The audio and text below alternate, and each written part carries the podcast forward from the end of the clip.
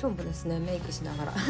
収録していこうと思うんですけどレターをいただいたのでお答えしていきたいと思います。いつも楽しみにしています。例えば高級車が欲しいと思った時高級車を買ってから頑張る。ある程度頑張ってから高級車を買う。皆さんはどちら派ですか？ということではい質問ありがとうございます。じゃあまずですねこの高級車を買う時っていう質問をいただいたのでまあ買う対象が高級車だった時の話をしたいなと思うんですけどうーんそうだな。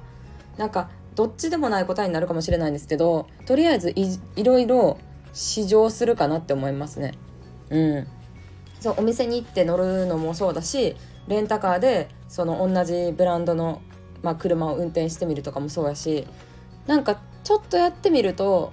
あれ？違うなって思う時もあればあこれなんかめっちゃやっぱりこのために頑張りたいって思ったりもすると思うんですよ。なので本当に欲しかったら、まあ、普通にローンでも買うと思います、うん、分割払いとかでも買うと思います。でもまあそうだな。うんなんですけども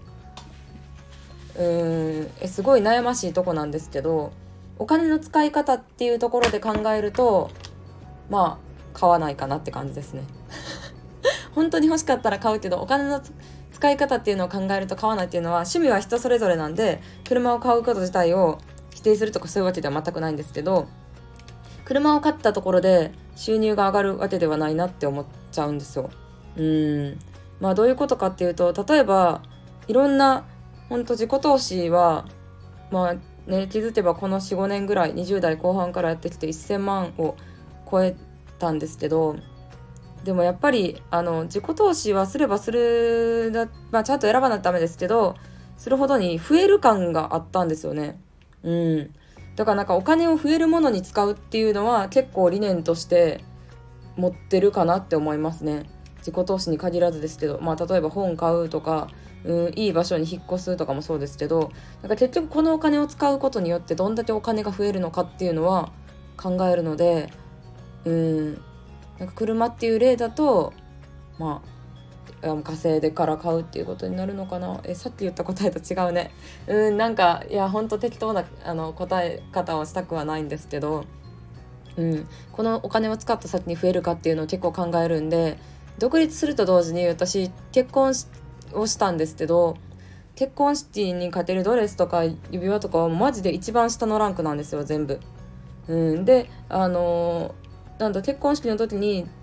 渡す交換する指輪あるじゃないですか。それはなんか式の時にいるって言われたから買ったんですけどな婚約指輪でしたっけ？それはなか買ってないんですよね。でちゃん結婚式も結構なんか地味というかあのハワイで新婚,、えーと、新婚旅行と一緒にやるみたいなやつをやってでも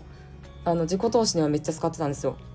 うん、普通に150万とか100万のコンサルを27歳ぐらいで受けたりしてましたね。夫は25歳とかやったんかな。うん、でもそれを知ってたから今があるなとも思っててあの増えるものに使うっていうのは多分何かの本で読んで知っててなんか